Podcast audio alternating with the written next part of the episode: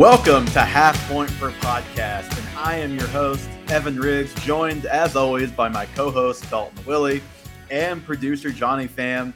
Guys, I got to tell you, that may have been the most depressing week of fantasy football I've ever witnessed in my life. Our home league, our home dynasty league, I think two teams topped 100 points in that. And it's a half point per reception. Johnny, of course, the week where it gets weird, Johnny blows everybody out of the water with the lowest scoring team in the league. with like 130 points or whatever it was. So it's been a weird time, but we're, again, like last week, especially this week, going to try and make a little bit of sense of it all with some real or fake today. But first off, Dalton, how are you doing on this very fine Wednesday evening? Well, just full disclosure, during our lead up to this, my entire power flickered because there's a thunderstorm outside. So if my screen goes black, it is because the fantasy gods don't want me to talk today. Just like they don't want Patrick Mahomes and Josh Allen to succeed at fantasy football, because apparently the shell 2 cover 2 defense is all you need to stop the most elite quarterbacks in the NFL. If we would have started this podcast about 20-30 minutes ago, I was kind of thinking, well, I'm concerned, number one, about my power going out, and number two, about the thunder being so loud that it actually gets picked up on the audio of the podcast. So, and you were 30 minutes west of me, so it makes a lot of sense. It's here now. Glad to hear that you're now under those same conditions. Johnny, I understand it is in the 30s where you're at, so no rain, but you're freezing. It's cold. Thanks. Thanks for the great joke. All right, we can just jump right into real or fake, Dalton. We actually have quite a bit to get to today. I put in 5 topics with, no expectation of how many you might put in. You add another 5, so we've got 10 topics to get to. And right off the bat, we're going to start at the top with Derrick Henry out for, we think, the rest of the season, and if not the rest of the season, pretty much the rest of the fantasy-relevant season. Christian McCaffrey should now be thought of as the number 1 overall player rest of season. Is that real or is that fake? This one, I honestly think out of all 10 of these, this was probably the one that I struggled with the hardest. Really? Yeah, because him and Jonathan Taylor were the two people who are in contention for that position, I feel like. Mm-hmm. And I went with real. And that was before the PJ Walker news. But then I looked at Sam Darnold, and for 4 straight weeks, he hasn't surpassed, 175 passing yards. So there's really, they've hit the bottom of this offense. Yeah. And just think of the quarterbacks that McCaffrey has played with. Last year, Teddy was okay. And obviously it wasn't very many games, but before that, it's not like there's ever been much competency surrounding his production in Carolina. But I went with real, because there's such a ceiling to CMC that, we just know he has 40-point outings just routinely. But I'm going to give some love to Jonathan Taylor, because there's a non-zero chance if McCaffrey pops up on the injury report in 4 weeks, the Panthers are we're out of contention. Our entire team is, we don't have our starting quarterback we traded for. We're just going to shut him down. And I think with Jonathan Taylor, he is such an essential piece of that offense. You're going to have him going through into the playoffs. Plus, and really 2 things you don't want to compare, but the Colts offense is just so much better than the Panthers. There's more touchdown equity to be had for Jonathan Taylor. So I would probably trade any player on my roster for CMC except for Jonathan Taylor, but I still think CMC is the one I would prefer to have. I agree with you. I said real, and I also agree it's a 1A, 1B situation between those two. Outside of those two, it's Dalvin Cook. There's kind of a lot going on with Dalvin Cook at the moment that we're really not going to get into until we know more, and even when we do, we don't really talk about that kind of stuff too much on the show, but just even the fantasy, fallout. We know nothing.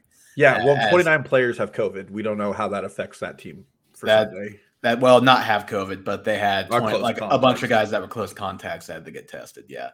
And then Aaron Jones is another contender. You've got no Rodgers for another week, which just that 1 week of no Rodgers again, most likely at least, at the time of this recording, that is probably going to put him behind the 8 ball when you're talking about from this point on, I think. So it's between McCaffrey and Taylor. I'm going real just like you. McCaffrey, they for once were actually a little bit wise with his usage this last week. And not that this is what it should always be, but they actually God forbid, ease them back into action here a little bit. He had 18 touches, which is still a lot. Like for Jonathan Taylor, 18 touches is like close to a season high. So that's the other thing that's a difference between McCaffrey and Taylor is the volume is just there for McCaffrey. But he only played about half the snaps, and his opportunity was about 44% rushes plus targets. So, you know, I just think it's only going to go up from here. We're not going to see the same old Christian McCaffrey, like 30 total touches every week, I don't think. But you mentioned his ceiling. I think his floor is what puts him here for me. He had 12 points last week when they scored 6 points. He had no touchdowns. He played half the snaps, and he still has 12 points. So he's just going to get you 20 to 25 points almost every week when he's playing his usual or close to his old usual workload, I think. So I think that's the difference maker between he and Taylor right now for me. And then you mentioned the backup. Obviously, Sam Darnold out with the scapula injury, the part of the body that we all know because we watched SpongeBob when we were children. I will say, and I actually think I made this comment, I don't remember if it was just to Johnny or just in our group, but it was when Johnny was talking to me, that a Thunder player had that same injury last year and was out for like 6 to 8 weeks. So I was like, I bet you Darnold's going to be out for a while. And so right now it's 4 to 6 weeks. It could end up just being the rest of the season for Darnold, quite frankly. So yeah, whether it's Walker, whether it's another guy they bring in, the quarterback situation isn't good. I don't know if we can really know if that means more dump offs from McCaffrey, if that means less efficiency, how that balances out. That's all hard to know, but just consistency wins the day for McCaffrey here for me.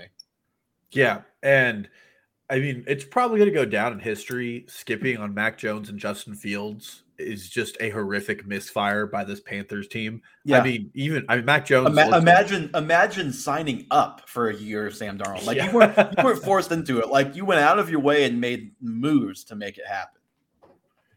Yeah, I mean, it's just not looking good. And I mean, Christian McCaffrey is really the only bright spot on this team. So good. I've never heard of a team calling the running back to ensure him he's not being discussed in trade talks for Deshaun Watson, like a perennial league MVP. They're like, listen, you're the only bright spot on this offense right now, so we want to make sure you're doing well. Unfortunately, Robbie Anderson can't catch the ball, and DJ Moore can't do anything when our quarterback can't throw over 150 yards a week. Yeah, and it's funny with McCaffrey. It's like when you look at like EPA, like expected points added, like just over the last like decade or so, it's like Jamal Charles, like that guy mattered. And like now, like Christian McCaffrey, he really matters. Other than that, it's pretty dicey. Even all the other great ones don't really add that much in that category. But yeah. Okay, we can move on to, boy, weird team of the week. Denver Broncos just destroyed the Cowboys in a game where nobody saw that coming. And right now, it's funny on this offense, you have like five or six guys that we kind of want to start, but I don't think anyone thinks their offense is good. So let's look at those pass catchers, specifically the receivers. You've got Jerry Jeudy, you've got Cortland Sutton, and you've got Tim Patrick. Dalton, real or fake, all three of those guys should be thought of as wide receiver threes with upside. I'm going with fake. And I went ahead and just ordered them and how I think about them. I think Jerry Jeudy's a wide receiver 2. Mm-hmm. And then I think Tim Patrick is a wide receiver 3 with upside. And I have Cortland Sutton as a wide receiver 4. See, that's interesting because I have Jeudy, wide receiver 2, same as you. He lined up in his first week back. It was like almost 90% of the snaps out of the slot. I'm sure it was the same this last week. He's going to be the consistent targets guy, the floor guy. And he's obviously a great player, can score touchdowns, all that. And then I was going to ask Sutton or Patrick who you see as better. I actually would take Sutton because I think Patrick might be more consistent. I think Sutton's going to have more blow-up games or at least more capable of that if we're just talking like overall points from here to the rest of, to the rest of the season. So my big issue, and the reason I put it this way, is that Sutton has largely, in his entire career, he's operated out of being the prime guy, being the alpha and having a large target share, large air yard share and all of that. And Tim Patrick has largely made his givings on like 4 catches a game for 50 yards and a touchdown. Tim Patrick is literally the king of 4 for 50 and a touchdown. Yeah. The last 2 weeks, Cortland Sutton has had 12 and 11% of the team's total air yards. After week 4, he led the NFL in air yards, and that's why he was looking so good. Mm-hmm. I just think that's because he had like the 1 week, like week 2, where he had like 200 air yards or something ridiculous. I mean, I think in the offseason when you looked at this offense, it was pretty clear that Cortland Sutton looked like the odd man out because of how Bridgewater plays football. And now with all of his weapons back, it looks like Bridgewater's not going to over-target him because he doesn't get separation. He's a big contested ball guy. And Jerry Jeudy running these short routes and Noah Fant going over the middle just seem to be more of what he's looking for. And then Tim Patrick just gets his because he is probably the most underrated wide receiver for it at the NFL. The guy, even last season, I think, to end the year was like a top 20 wide receiver the last 4 or 5 weeks. I would not trust Cortland Sutton in my lineup. He probably should have been a sell high when we did that. But I really underestimated that Jerry Jeudy would do what he's done. In his last 2 weeks, he has 33 and 32% of the team's targets. I mean, he's the alpha in the offense, and I think Cortland Sutton's the biggest loss. Yeah, so I agree with basically everything you said, just except I would flip-flop Patrick and Sutton. I think it's really close. I mean, if you look at just the season long up until this point, about halfway through, it's 28. That's where Cortland Sutton is, and 29. That's Tim Patrick if you're looking at wide receivers. So they have basically been equals. They've both played every game this year, so there's like no injury that has evened it out between those two by any means. I just, again, the weekly upside with Sutton, I think he has a better chance to boom more often than Patrick, even though Patrick was the one who, I mean, it was 16 points. It wasn't like crazy, but he was the one who had the big game this last week. I think Judy's the consistent one, and I think those guys are going to go back and forth, those other two, on who is actually startable in that given week. And I have more faith that Sutton's startable games are bigger than Patrick's startable games. Yeah, and I think the difference in opinion we have there is I just think that Sutton has a floor of like 2 points, and I think Tim Patrick just does more with less. And so I just feel a little more confident slating him in as like my flex or wide receiver, knowing I have a floor of like 5 or 8 points at least. Well, where were you last week when I needed you to tell me to start Tim Patrick to win my matchup this last week?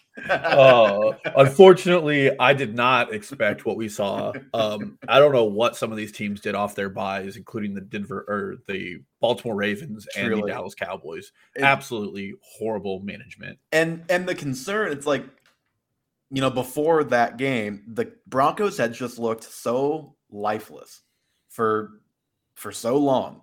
And they traded Von Miller, so it's like, okay, they're done for the season.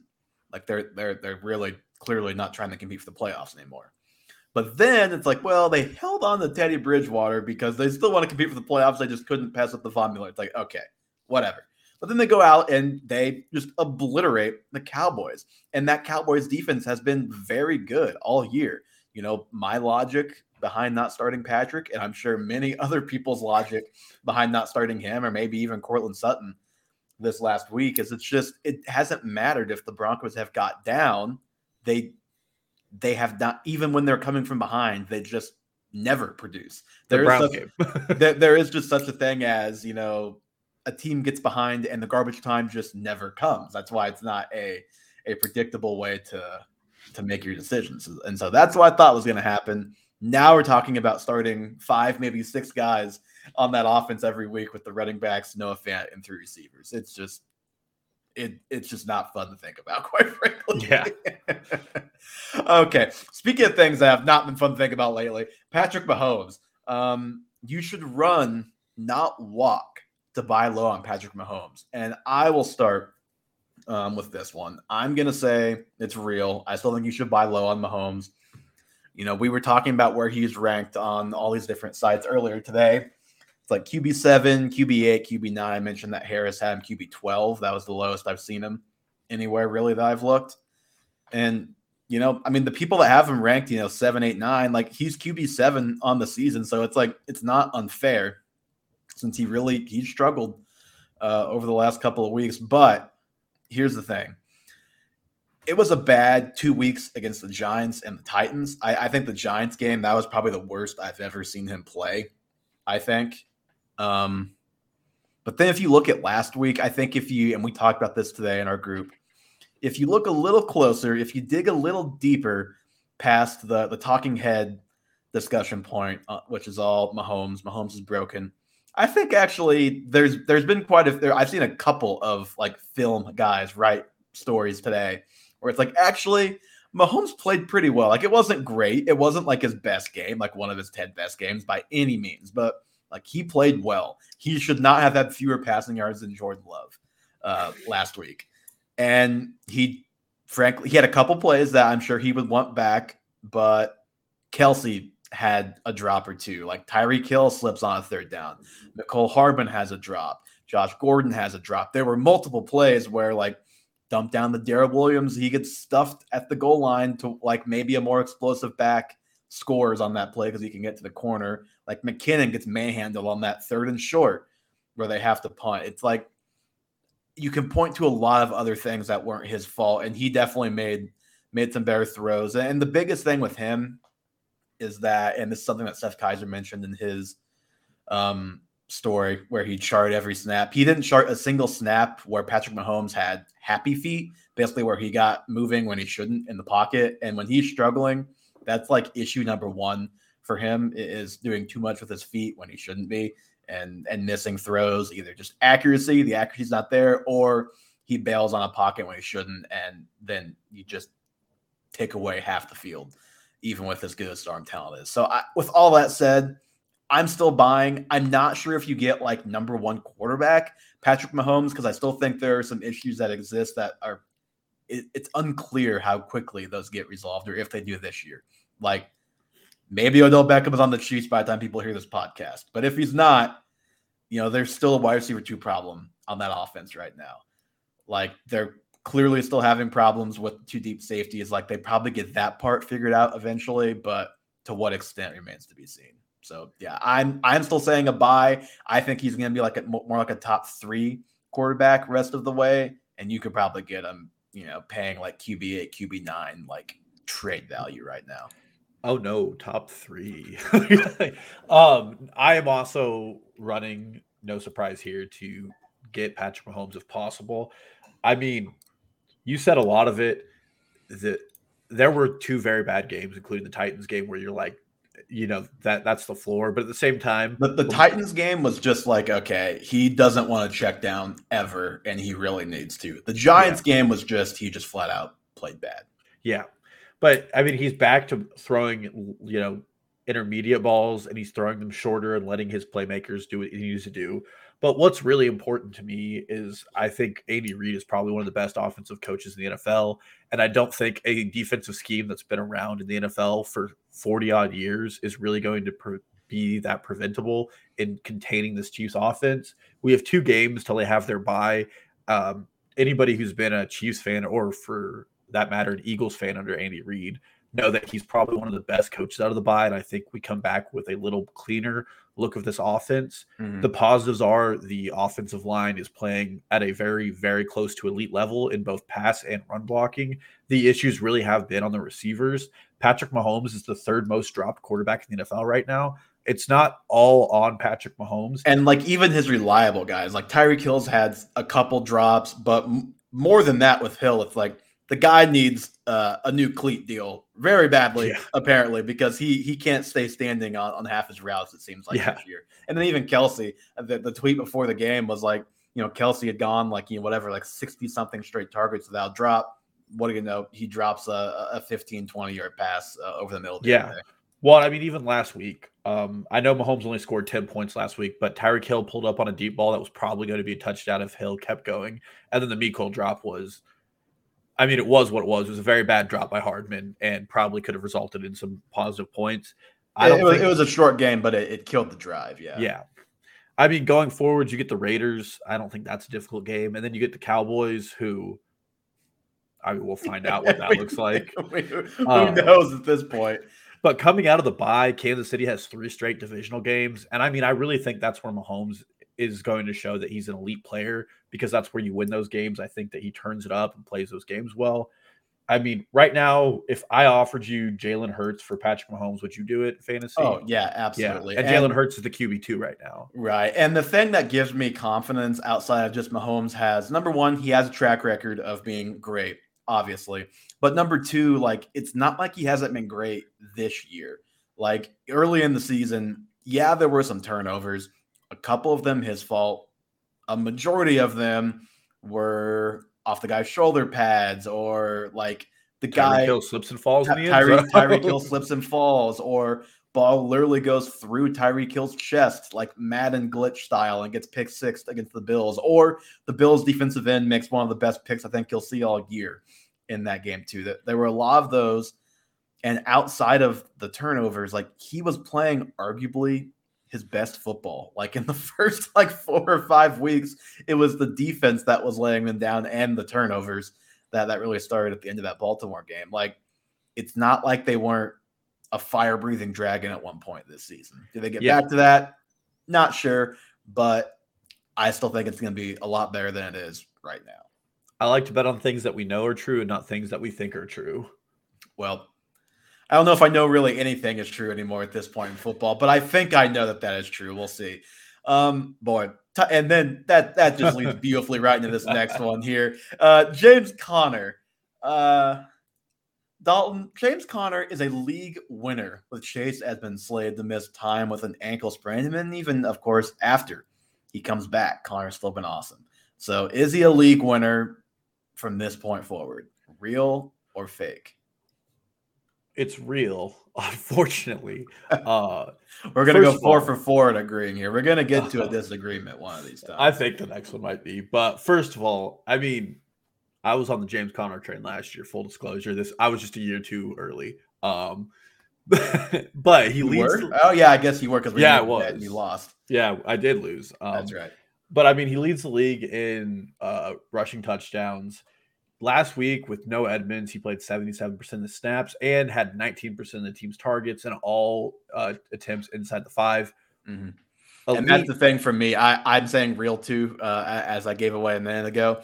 He had 5 targets all season before last week. No Edmonds for most of that game, and he gets 5 targets in that game alone. So he'd already been doing like pretty awesome for you without any passing game role. Now he's workhorse James Conner. Well, talk about a weird game where, I mean, in a division game, the San Francisco 49ers can't beat Colt McCoy. Not only can they not beat him, they got their face shoved in the turf by Colt McCoy. It's 31-7 at one point. Yeah, Colt McCoy actually outscored both Patrick Mahomes and Josh Allen last week, if you want to know how weird it was. But also, Kyler Murray is going to be back, but this is starting to have shades of last year on it again. This ankle injury looks like it's keeping him out a little bit. I have a feeling his rushing upside is really going to be capped, and they're probably going to want to use James Conner a little more and keep Murray in the pocket because just like with his shoulder injury last year, they're probably going to play a little more conservative with him in an attempt to cover for it. And it's just always it's very concerning when a smaller guy who runs a lot has this ankle injury that's already kept him out a week, and it looks like this week is up in the air. So, I mean, James Conner's got the shoulder to the load, and somehow this offense still produces, and it's a top 5 NFL offense, and you want a workhorse in that. Mm-hmm. Yeah, and that's the thing for me. I don't have too much more to add, but like I said, we're going to get workhorse James Conner until Edmonds is back. And then even when he is back, like, I don't really – like, Conner played great last week, and, like, I think Conner is probably better than Edmonds. Just as a pure running back, maybe they've been splitting the work so much because they want to keep Conner healthy for one thing's career. And that really is the biggest concern if you're talking about fantasy with Conner is just, can he stay healthy? Because he really has never proven he can stay healthy for a very long stretch. Do you think James Conner will hit his over this year now? Yeah, he's hitting that over. I think he already hit it, didn't he? No, his over was 600, and I think he's at like 400 something right now. So he leads the NFL in touchdowns this year. It's just been what a great fantasy season. And the other thing with Conner, it's like I feel like you're probably going to listen to some other podcast where it's like, well, you know, he's really not having that great of a year. Like, his yards are low. His yards per carry are low. His touchdowns are carrying him. It's like, well, it's not easy to have a high yards per carry when you're running inside the 3 and 5 yard line so much, right? Yeah. Like your yards per carry can be great when you're getting all the goal to go touches. I don't like almost ever they're back in the NFL except like Najee Harris. He gets every single touch inside the 5. Yes. And just before we move on, a little interest in stashing Eno Benjamin if you're in a deeper redraft league. If something were to happen to Connor and Edmonds isn't back yet, Eno could be fun. And I've been a member of Eno Hive for quite some time. It's been a very depressing hive for the last couple of years, but we'll see. If you've got the spot, I don't mind the Eno Benjamin stash. Mike Williams, Dalton. So this is where you think we are going to disagree.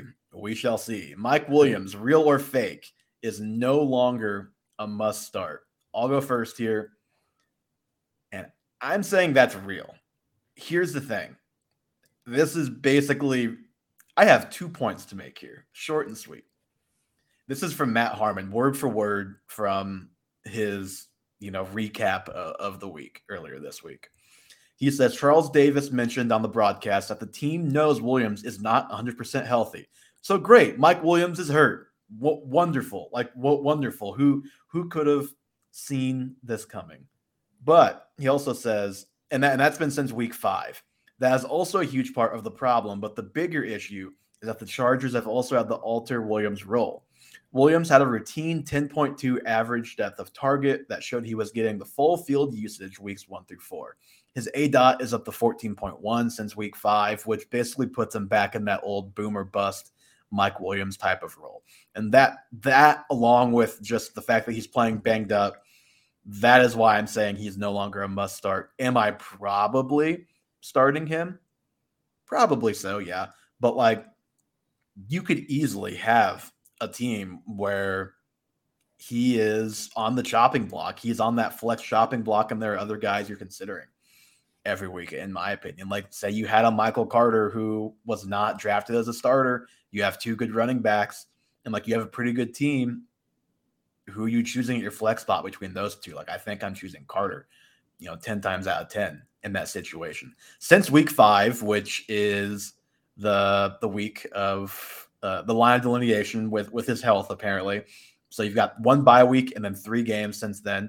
He has 5 targets and 2 catches in each of those games. 1 game, he went 58 yards this last week. That's because he had a 49-yard gain. He has no touchdowns, and he's been below 30 yards in the other 2 games. I feel like we're back to Michael Williams as Mr. Boomer Bust, and that is definitely not a must-start in my opinion.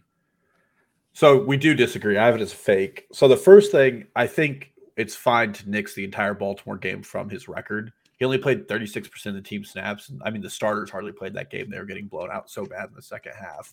But for me, he's still a must start because he has a weak winning potential every week.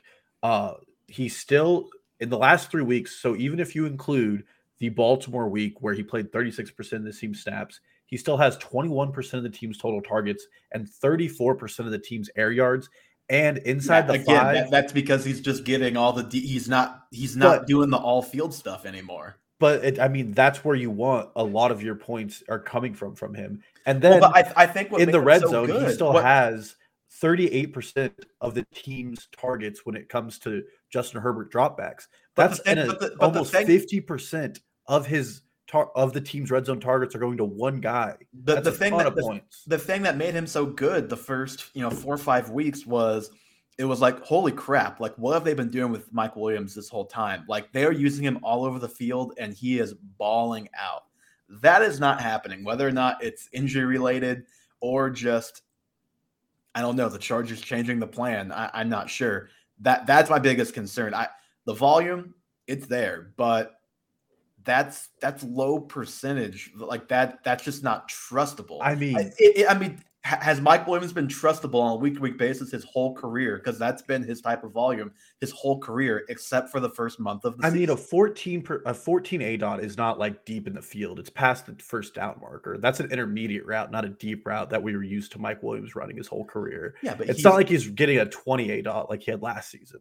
He's getting a lot better. Those are intermediate routes still. And he's getting red zone targets, which are very important to fantasy production. and he converts a few of those, and suddenly he's back to But he was also two touchdowns twice, one touchdown, two other games in the first month too. So it's not a surprise that like his touchdowns have kind of come back to earth in the last to nothing. I know, but he's basically regressed all the way back to where he, it's like now it's evened out. Now he's like about where he should be touchdowns. I know, but we just said we're not going to, nix James Conner because he gets all the inside the five work, and it's story for I'm not Williams. Nixing him. I'm just making the point that like his touchdowns were crazy. Now they're the exact opposite. So he's probably like about where he should be at. I think like that. Like this is probably like about the right number. If you just scramble, wide receiver 16 then would still be a must start if that's the right number. Well, yeah, okay, but again, just the last month, it has not been that.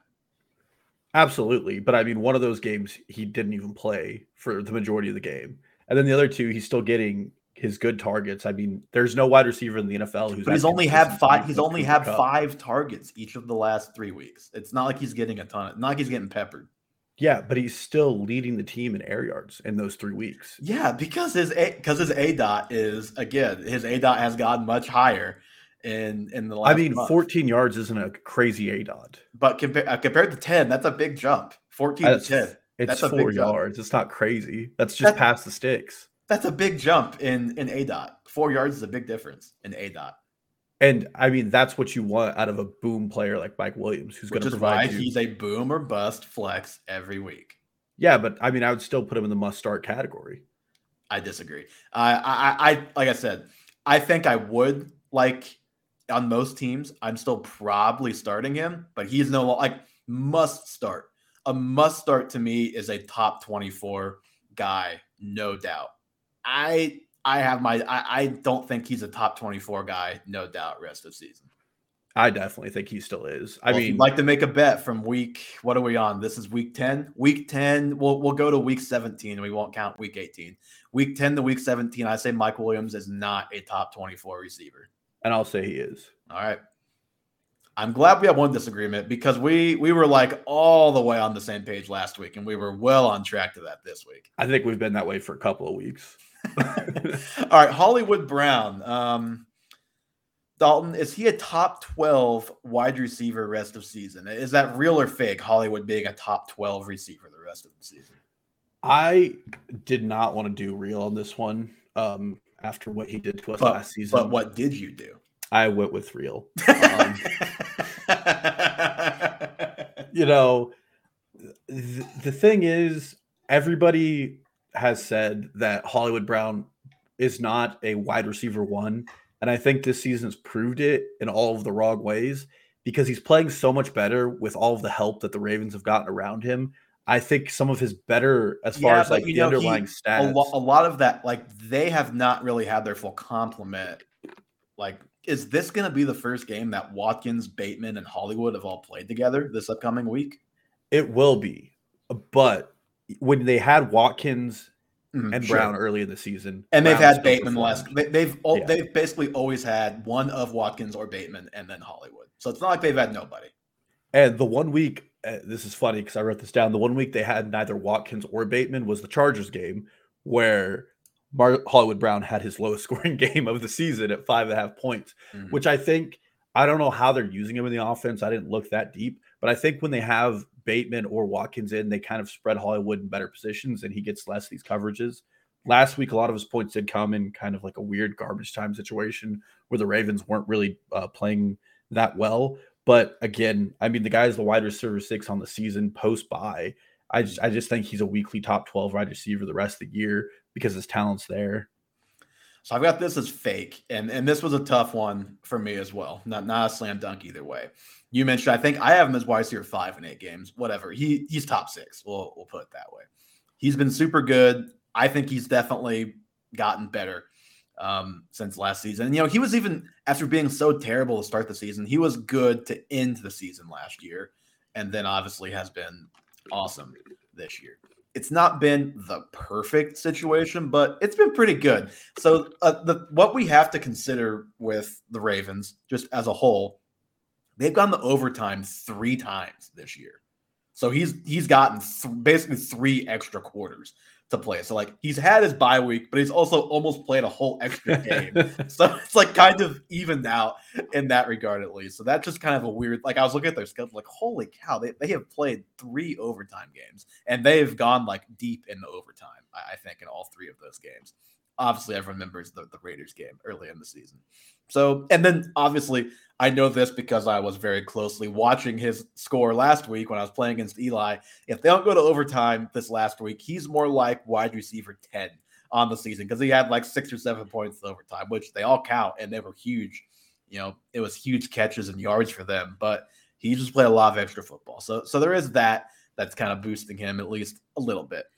The other thing is that also explains like how they are doing this, and the team is still leading the NFL in rushing yards per game, 161 yards a game, still tops in the NFL, basically on the back of Lamar Jackson and whichever of those hodgepodge running backs they happen to be giving the ball to that not week. Named Tyson.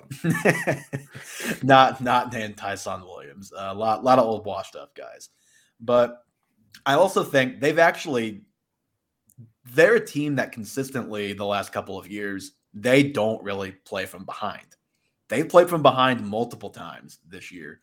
I'd be surprised. Like they've had two big comeback wins against the Chiefs, and then was it just this last? Yeah, they were losing to the Vikings big just this last week. So that's not really something I expect to happen much, if at all. Again, the rest of the season, like they're pretty much either playing with a lead or even game script most of the time. So I think there's that. Like Lamar is still in the bottom third in the NFL in passing attempts. Now he has had his bye. So there is that weighing him down. But it's not like the volume has been, even with all this extra football and come from behind, like the volume's not been crazy for that passing game. And the main hang up for me is, number one, we mentioned earlier, betting on things that have a track record. Hollywood does not have this track record. He has a track record of hurting us very badly last year, and then he was, okay as a rookie, but not like a starter, every week starter type of guy.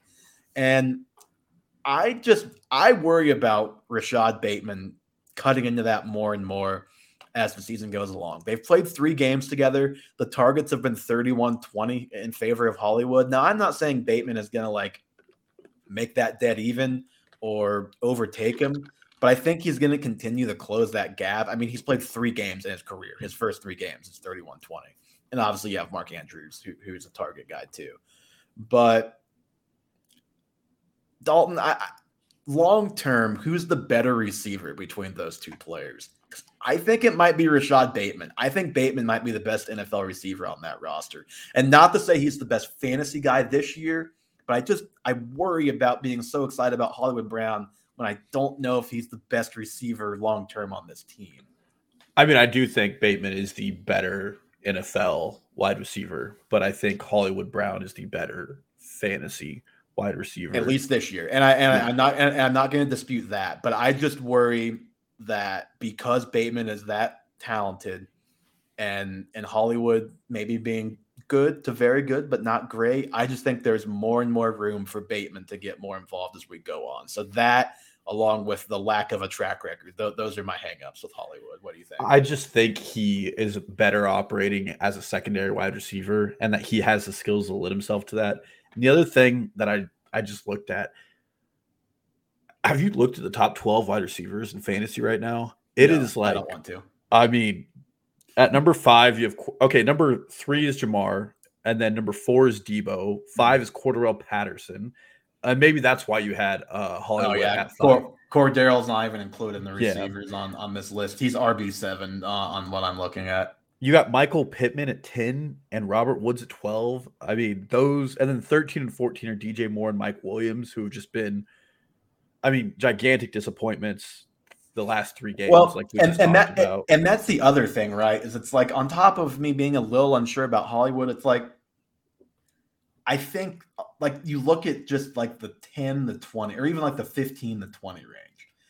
You've got McLaurin, you've got Amari Cooper, you've got Hopkins, you've got CeeDee Lamb, Justin Jefferson. Like I think Diggs. Like Stephon Diggs is 22 on what I'm looking at. Like to me, I would take all of those guys over Hollywood the rest of the way. And it's like that's where I struggle too. It's like you look at, because if you're gonna call him top 12, you have, I'm just looking and it's like I have a tough time taking him over these guys that I've just seen do it time and time again. I know. Well, and that's part of where I struggle. I mean, A.J. Brown's outside the top 12 for partly for injury. But I just think the rest of the season they get done. And I really question how much they can continue to rush the ball the way they are with the players they're trying to run the ball with. I mean, you can't tell me Latavius Murray, Devonta Freeman, Le'Veon Bell are some three-headed monster that NFL teams can't stop. Oh, they're not. But when you've got Lamar Jackson at quarterback, he's going to rack up yards himself, and he's going to take so much attention that the other guys can actually do a little bit with yeah. the carries. Maybe if they started their better running back, we'd be in a better spot. Okay. Speaking of running backs, let's go to the Washington football team. Dalton, we talked about this either a week or two ago. Antonio Gibson, we're back on it. Antonio Gibson, real or fake, is no longer a must start. Now, I'll be curious your definition of a must start here after we just had this this little debate with Mike Williams. What are you thinking here? Real. Definitely okay. Can't trust this guy to start him. Last 3 weeks prior to the bye, his top performance was 7 points, snaps per game. In none of those games did he exceed a threshold of 50% of the snaps of the running back. And we mentioned it, like he dipped down below like 40% in one or two games. And then you're telling me he gets the Bucs coming out of the bye, and then he gets Carolina, who is the third best rush defense in the NFL. I mean, it's just, if you have a back who's injured, like it's very clear Gibson is, you would expect them not to rush him and to use him as a receiver because, first of all, we know he can do it. He did it in college. And second of all, he's not going to take as much wear and tear. I mean, the Washington football team has just refused to do it. But you can't start a player who's not getting opportunities, and then he's getting like these really low opportunity chances. Like a 1st and 10 run is not a play that you're really going to bust for a big one. So there's no real way for me to trust Gibson because the opportunities he's getting aren't high fantasy point expectation opportunities. And then he's just not on the field enough to generate a volume play. Mm-hmm. So I am also saying this is real. Not going to add too much more. If you want to listen to like our full Antonio Gibson freak out, that was either on last week's show or the week before. I don't remember. Just go look at our last couple episodes and you'll probably see it in the, he was a sell. So the trade deadline, he was in the trade deadline show. So it was last week. So like I've looked around at ranks this week and I see him and McKissick like basically back to back in like the running back, like 23 to like 29 range. And I really think that's what it should be. It's like basically just that's the fantasy analyst way of just kind of shrugging. Like, I don't know. Here's these two guys back to back. Can't tell you which one's going to be better. And I just think that's correct.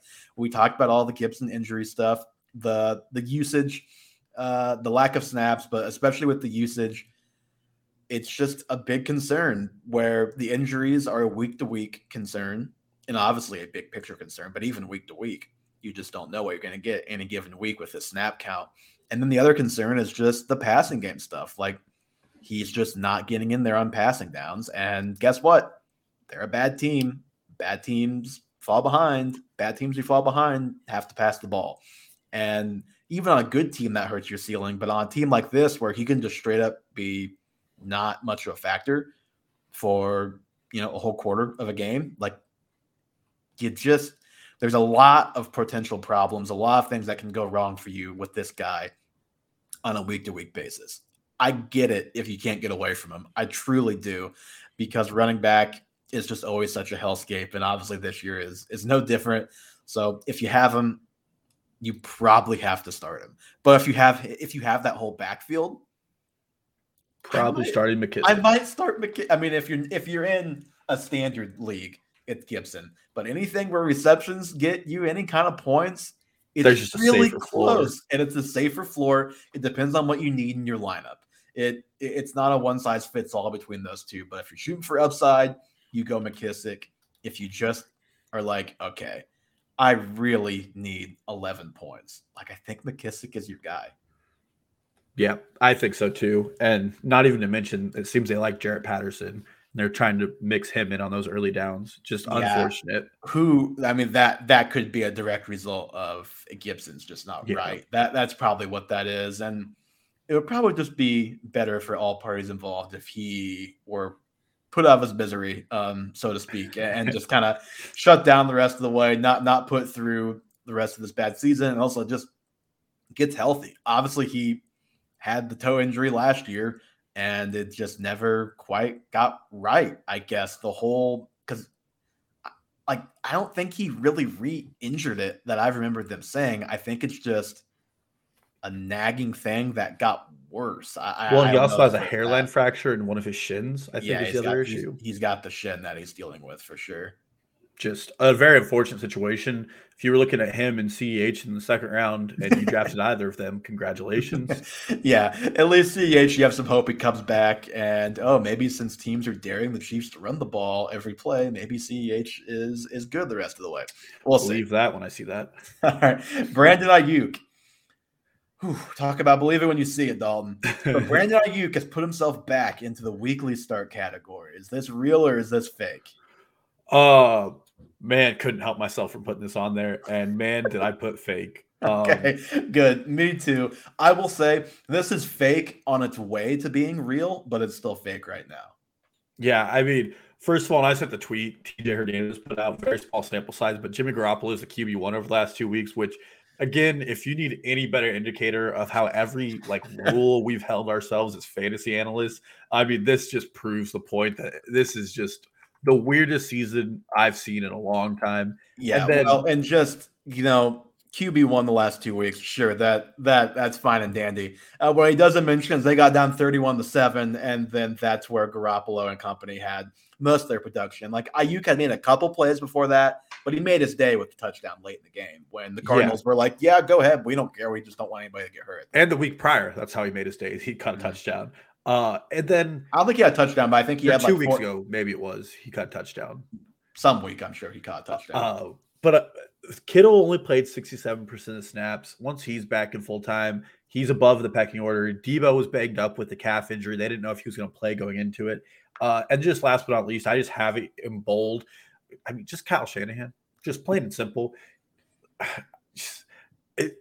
Can he get fired already? Between him and Matt Nagy, there are just some very frustrating coaching decisions being made in the NFL. And this guy is at the top of it. You draft the guy first overall. You hardly play him. You yell about him not playing well. He plays well. You still don't play him. And next week, there's a very good chance we see Trent Sherfield out for 90% of the snaps and Brandon Ayuk plays 42%. At some point, he keeps putting all these guys he drafts high in the doghouse. Maybe just start drafting the right guys then, or guys that you're not going to get, that you don't feel like you have to have the short of a leash with. I don't know, man, but it's just ridiculous with Shanahan. Here's the thing with Ayuk, and here's why it's fake going on real for me. So week 9, which is the first week and who knows how long that Ayuk, Kittle, and Debo have all played together. It was 63% of the team's targets were those three guys. That's what we thought would be all season. Even when they were all three there early in the season, obviously Ayuk was not on the field. Ayuk, like I said, made a play or two early, but really made his day late in the game when they were losing by a lot. But still, it was enough, and it was the first time he'd really shown much life all season to where my timeline was very excited about what Brandon Ayuk was doing late in that game. So, he's on the way to being trustable, but there's just no shot I can throw him back in my lineup after 1 week of very good production. If you have him on your team, how many times has he burned you this year? You started him week 1, he literally got you 0 points. And you probably started him again week 2, and he got you 1 point. And then you probably took a couple weeks off, and then he had his one game with a touchdown, and you threw him back in there, and then what'd he do? Probably scored 2 points. He's probably burned you 3-4 times this year. You've probably never started him in a game where he's actually produced.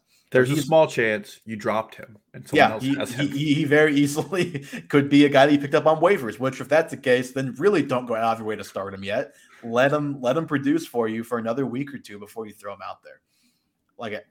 The good thing with Ayuk, he actually leads the team in routes run the last 2 weeks. He has 15 targets over that 2 week stretch. So we're on our way, we're getting there, but I've got to see him stay out of the doghouse for a little bit longer with Shanahan. And also just the thing that makes me hesitant just to say, yep, it's real rest of the way. It's Jimmy Garoppolo is not good, but Trey Lance it's very hit or miss, the passing stuff with Trey Lance, if he ends up being the quarterback again this year. And that's just a whole nother issue when it comes to trying to forecast what this offense will look like. Yeah, and who knows? Maybe Odell goes to San Francisco, so I can get dropped down. That would just be icing on the cake of the Brandon Ayuk timeline. Odell wants a veteran quarterback who can win the playoffs. Jimmy G, baby, he's won a Super Bowl. Well, when you're looking at Trevor Siemian, I mean, you really know what you're doing, Odell. I believe in you. Maybe Rodgers comes back from COVID in 6 weeks and you can play one playoff game with him. Who knows? Johnny, you look like you want to speak. Nope. Okay. Nope. You're listening very intently then. I appreciate it very much. All right. I think, we've got two more, and then we're out of here. We're about the 50-minute mark. Let's get out of here in 1 hour, Dalton. We already talked about Brandon Ayuk. DeAndre Hopkins is no longer a top 12 weekly option. Not going to lie, I didn't have a lot of time to prep for this one because you wanted to start the show early, and then we're late. We're late to the pre-show. I'm going to let you leave this off. I know my answer is real. But no, my answer is fake. Sorry. He is still a top 12 weekly option for me. But I'm sure your answer is fake is what I'm going to guess. I want to hear your argument. Yeah, my answer is fake. And that's why I did. We started the show early, throw you off your balance. Mm-hmm. Real smart on my part. He's outside the top 30 right now in target share of NFL wide receivers.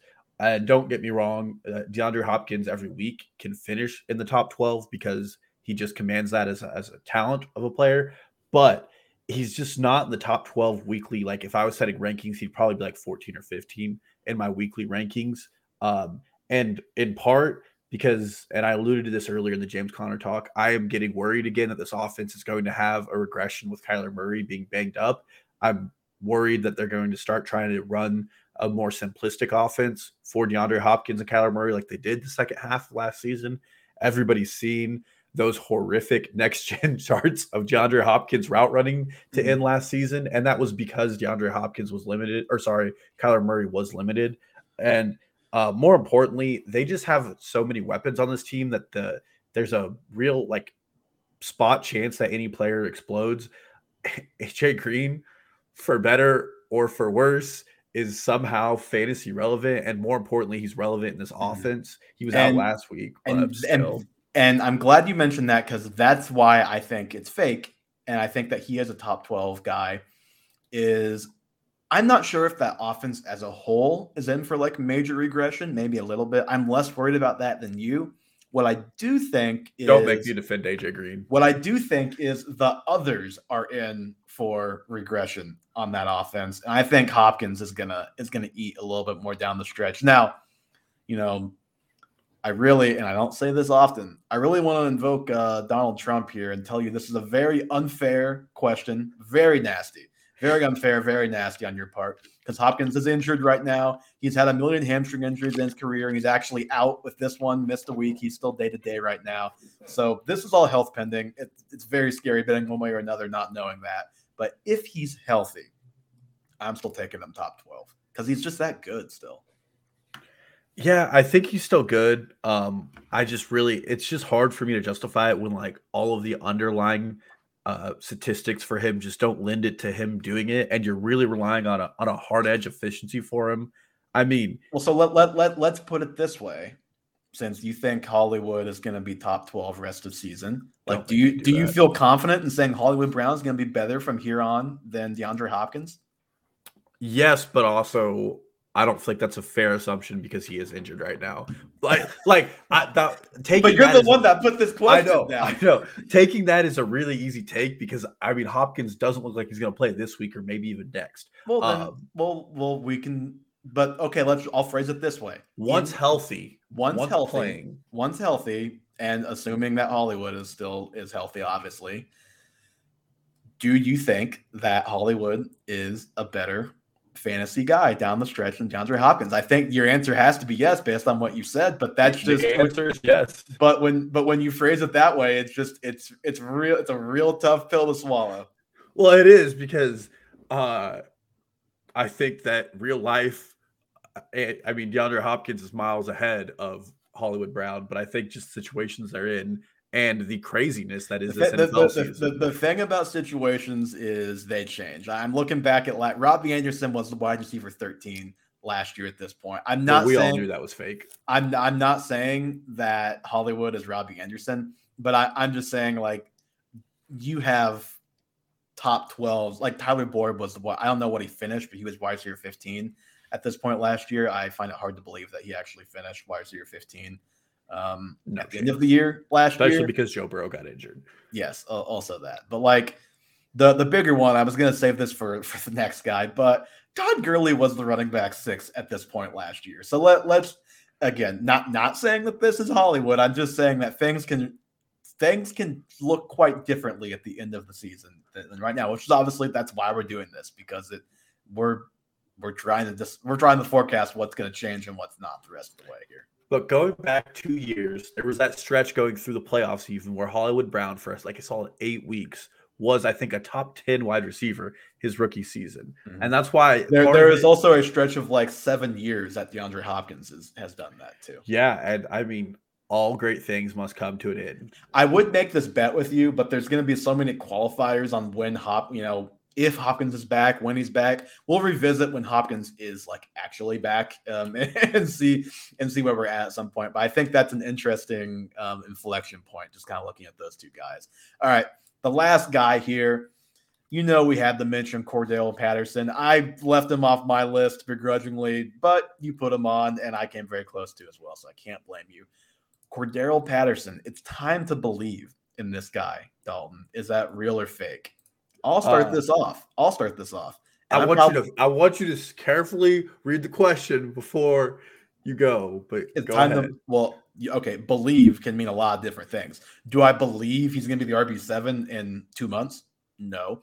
But do I believe in Cordarrelle Patterson? Yeah, I think I do, and I really hate it. I really hate it, but I do. There's just no situation this year where he hasn't been able to produce. Falcons are ahead. He can run the ball. Falcons are losing. He can catch the ball in the flats. He made some of the biggest plays of the game last week deep down the field. He had the catch that got him in the field goal range, obviously. He can do it in every possible scenario. You talked about Antonio Gibson. He has all these game script limiting factors. It's crazy because this should not be a sentence I'm saying, but Cordarrelle Patterson can do it in every way possible, and Antonio Gibson just cannot this year. I hate that that's real, but it just is. It is. And at a certain point, I'm not saying he's the RB7, but at some point you kind of are who your ranking says you are, and he's just been so good that it's hard to say you shouldn't trust him in your lineup. That's how I'm taking this question. Do you trust him as a locked and loaded starting running back the rest of the way? Or receiver, depending on whatever your league considers Cordarrelle Patterson. And I do. It's so unexplainable how in whatever, year 7, year 8, Arthur Smith has unlocked this guy, and he's gone from being kind of a meme everywhere he's gone. The Cordarrelle Patterson, on this team, I didn't know he was on this team. I didn't know he was on the Bears. LOL, the Falcons' backup running back is Cordarrelle Patterson. What are we doing here? Turns out it's worked out pretty great. Here's something crazy when you look at Cordarrelle Patterson. He has scored 13 or more points and half-point per reception scoring every week since week one. You look at Derrick Henry, Joe Mixon, Dalvin Cook, Austin Eckler, none of those guys can say they've only had single-digit scoring outputs one time this year. They've all done it at least twice this season. So take a shot if you thought that Cordarrelle Patterson would be more consistent than all of those guys this season. Najee Harris, Christian McCaffrey in way fewer games, and Alvin Kamara. Those are the other guys who have only had one or no single-digit scoring games. There's probably some others, but those are the top guys. Honestly, there probably are not others. But it's just at this point, you just kind of have to ride it till the wheels fall off if they ever do, I think. Well, and here's why I believe in Cordarrelle Patterson. Because as fantasy analysts, we spend years just loving these guys that don't get no love wherever they go. I'm going to just name a few off. Jeff Janis, rest in peace. We're not putting Cordarrelle Patterson in the same sentence as these guys who have never, like Jeff Janis, what has he ever done for playoffs, a full season? Against the Cardinals. No, I'm not spoiled it for Larry Fitzgerald. I'm not saying one game. I'm saying for a season or at least half a season, like because Patterson they never got what Cordarrelle Patterson is getting. Zach Stacy, Bishop Sankey, just players that we believed in and we put our necks on a chopping block for. We never got to see them, and we finally got it, and no one wants to believe it. And it's just time to believe in it, and especially without Calvin Ridley there. I mean, this guy is operating as a de facto wide receiver one and getting what we thought Calvin Ridley should be getting. Wide receiver one, running back one. Like, you want Kyle Pitts get 10 targets? Nope, sorry. There's Cordarrelle Patterson again. Yeah, exactly. I mean, I'm just here to believe in him because in the craziness that is fantasy football, frankly, it's just more fun to be on that side at this point. It is. And when we're wrong, we're finally wrong. Still think right when we jump on is when the wheels are going to fall off. Kansas City, Brett Veach, if you're listening to this, Jeff Janis is a free agent. You can sign him, and he damn well won't be as bad as Bishop or Byron Pringle. I think he actually would be worse than Pringle, but neither here nor there. Yeah, I don't know how. I don't know what to say other than he's just been so unsustainably good that, yeah, like it's funny that he's the RB7. And Todd Gurley, the other Falcons guy from last year, was the RB6. I don't think we're going to get the Todd Gurley fall from grace, like from Cordarrelle Patterson, like I frankly thought would happen a month ago. I don't think what he's doing, even though it's on lower volume, it's not just touchdowns. Like he's doing it unsustainably, but it's because he's breaking off big plays, not just like getting all the touches inside the five and converting every single one of them. That's the difference here. And I know I told you to trade him a couple weeks ago. At this point, buckle up. Get on for the ride. Don't get off. He's going to take you to your unless you can playoffs. Trade him for like Alvin Kamara maybe not playing this week. Like if Kamara is on a team that has to win and they see Patterson. Patterson is doing this season what Alvin Kamara wishes he could do every season. Well, not sure if that's true. Let me look at Kamara is still ranked ahead of him in the RB rankings this year, so not quite, but close. Well, that's fine because you can play Patterson at wide receiver. It doesn't matter. Again, depending on your league, but yeah, what better way to end the show after the weirdest week of the weirdest season of all time than with a little Cordarrelle Patterson RB1 talk. And that's how we're going to end it today on Half Point Per Podcast. Follow us on Twitter, Instagram, TikTok, all that at Half Point Per Pod. Subscribe to the YouTube channel, also Half Point Per Podcast, all that stuff in the show notes as always. And we will talk to you guys, maybe a stream. Again, that's kind of a week-to-week thing for us, it seems like. If not a stream, we'll be back next week. Hopefully we get a more normal fantasy football weekend this weekend. I hope to see more than two teams above 100 in our home league, and we will talk to you all soon.